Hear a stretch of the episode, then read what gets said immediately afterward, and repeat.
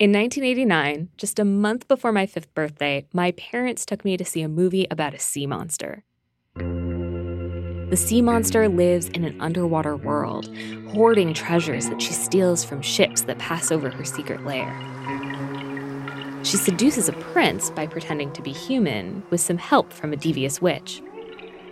In the end, the prince is so besotted with her that he nearly drowns trying to get her back from the sea. I loved this sea monster. My parents bought me sea monster sheets, a sea monster doll, and I danced around my room singing the sea monster's signature song. Out of the sea,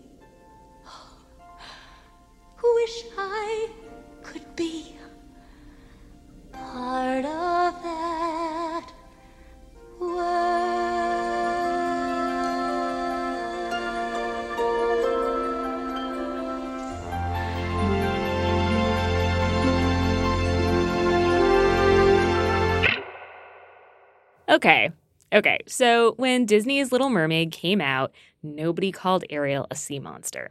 But if you look at Ariel's ancestors, the mermaids of myth and legend, they are not petulant teen girls with fish friends. They're something else.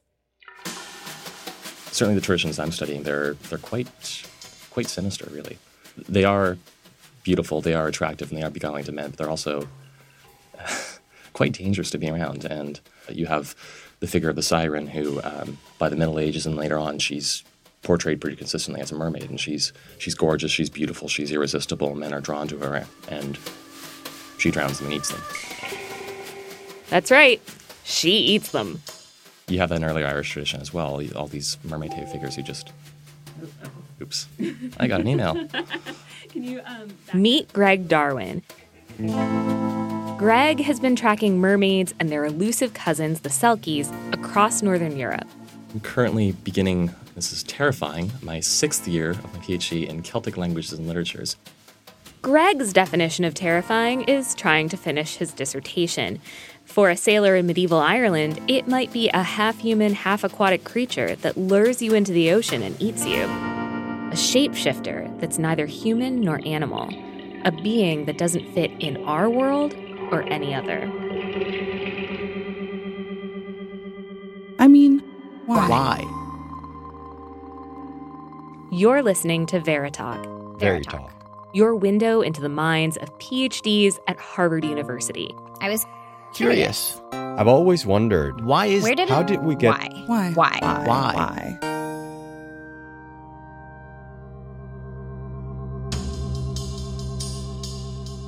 For the next few very spooky episodes, we're going to talk about monsters. The monsters that live on the edge of humanity, You have accounts of them apparently um, mourning the dead.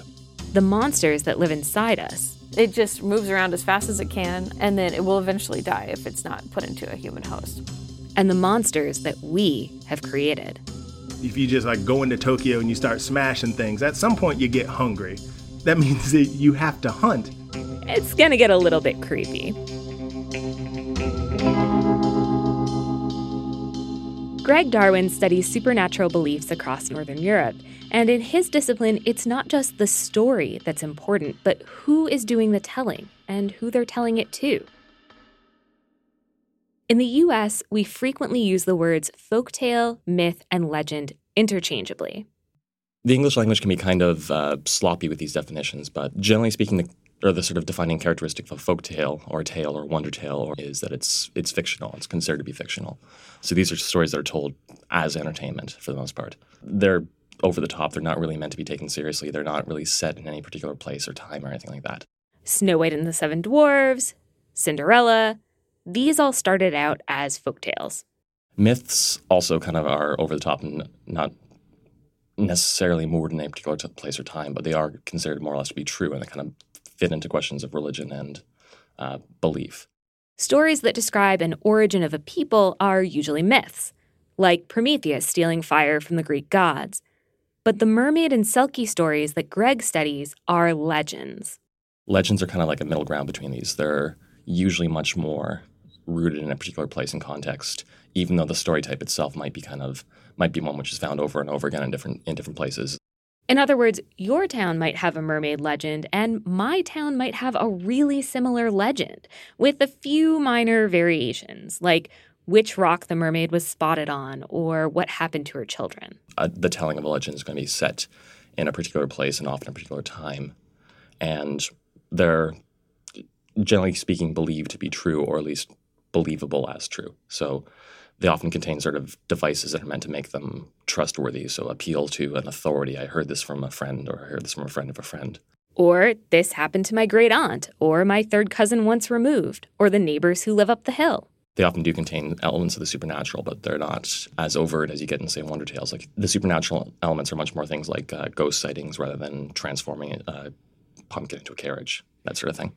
A typical Selkie story has all three of these elements.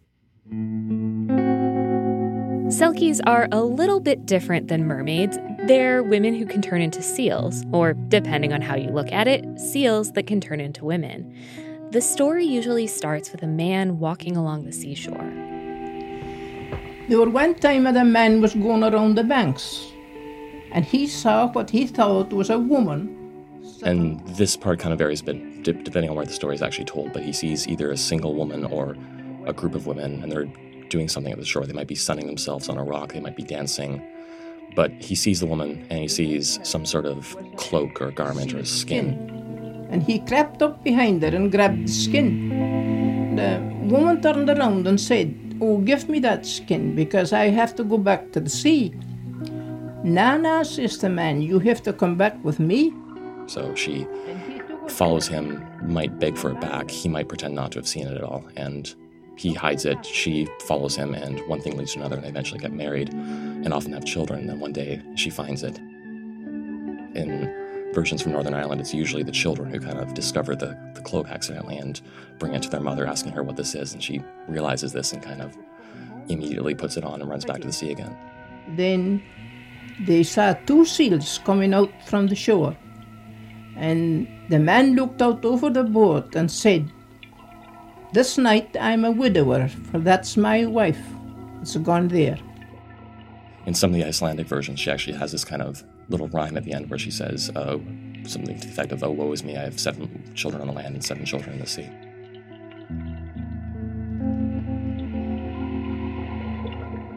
Selkies are a little less carnivorous than the mermaids we were talking about before, but they can still cause a lot of trouble. They can curse an entire village. They can cause their descendants to turn to stone or drown. Any sort of maritime community, you know several people, are related to several people who have died drowning, you know, often quite young. So you have this kind of very, very complicated relationship where, on the one hand, the sea is mm, it's very very easy to, to see why people would metaphor would understand it metaphorically as being a mother. It's it, it provides life, but also it uh, it takes it away just as easily. And these figures who sort of in some way embody the sea or sort of represent the sea, they have that quality as well. So I asked Greg, where does this idea of a half woman, half seal come from? I it's hard to say, obviously, because it's you're going you're going with ideas that are very very old and um, often belong to classes that didn't didn't have access to written expression. So this is all kind of speculation. But if you look at seals and if you kind of see their behavior and spend time around them, you're, you're struck by a lot of similarities with hum- with humanity. Uh, their voices are kind of oddly human in expression. They are social animals like, like ourselves, and they kind of display some behaviors which can be easily anthropomorphized. You have accounts of them apparently um, mourning the dead or crying after a partner who seems to, gone, to have gone missing, and this also inspires a lot of more overtly supernatural tales. But their skeletal structure is kind of, in terms of the rib cage and the arms, looks uncannily like the, like that of a human. And they have very expressive eyes as well, so it's very very easy to see why you would kind of mix them up with humans or kind of make an imaginative leap from from that to give them some sort of more human-like qualities beyond the ones you can observe.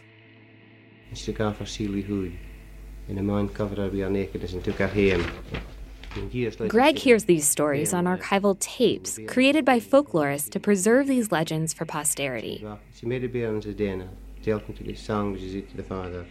If you lived in Scotland or Ireland a hundred years ago, you wouldn't know Selkie or mermaid stories from books and recordings. You'd know these stories because your family would tell them, maybe while you were taking a walk into the village or doing your daily chores. And as they were telling these stories, they'd connect them to the landscape around you and the people that you actually knew. So, in one of the areas I'm looking at in my dissertation, there's a uh, collection of uh, standing stones in County Mayo uh, near the town of Ballina. And this uh, circle of stones are supposed to be the children of the mermaid that were petrified and turned to stone after, after she left her husband and children behind after getting her freedom. And yeah, everyone would be familiar with the circle of stones. When they tell the story, people, by hearing about it or by walking past it or by using it as a landmark, kind of continually cement this, uh, this story in their minds. In some cases, specific families like the O'Sheas or the O'Dowds would be blessed or cursed by a Selkie or mermaid ancestor. Those standing stones in County Mayo are also called the O'Dowd stones because legend has it that the O'Dowds are descended from a mermaid. What might surprise you if, like me, you're used to modern supernatural stories is that there's no chosen one.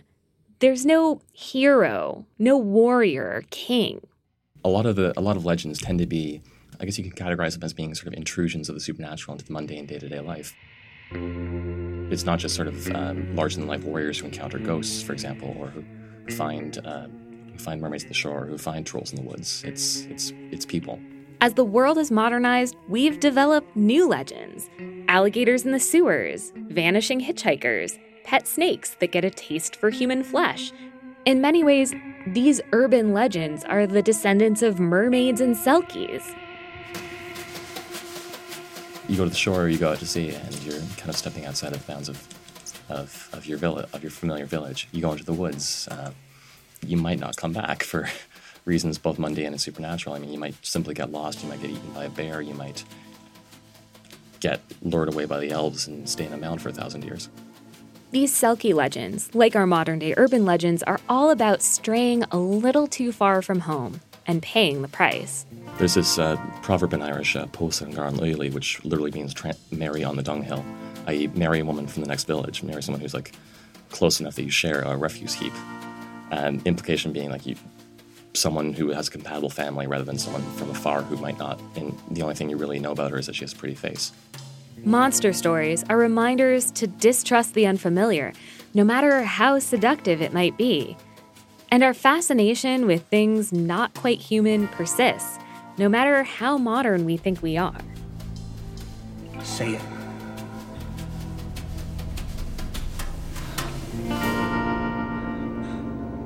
Vampire.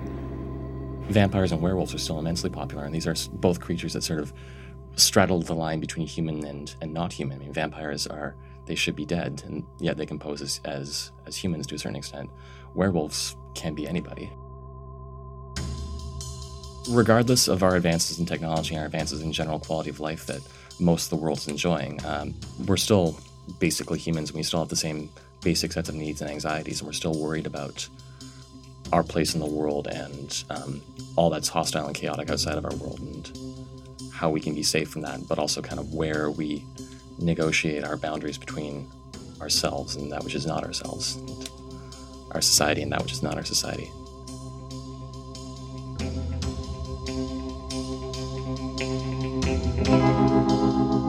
In the next episode of Veritalk, we're going to talk a bit more about things that scare us in the modern world. In fact, we're going to talk about a creature that can transform itself to get inside our bodies.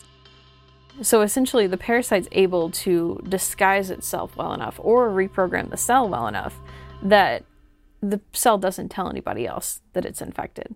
That's next time on Veritalk. Veritalk is produced by me, Anna Fisher Pinkert. Our sound designer is Ian Coss. Our logo is by Emily Crowell. Our executive producer is Ann Hall. Special thanks this week to Graham Ball and Greg Darwin. Greg's research in Scotland and Ireland was supported by the Frederick Sheldon Traveling Fellowship. The archival stories that you heard today are from the School of Scottish Studies archives. Those stories were from Catherine Mary Anderson, as told to Alan J. Bruford, and Stanley Robinson, as told to Barbara McDermott. If you want to listen to the full stories, we'll have links on our website, gsas.harvard.edu. Don't forget to rate and review us right now wherever you're listening to this podcast. It makes a huge difference.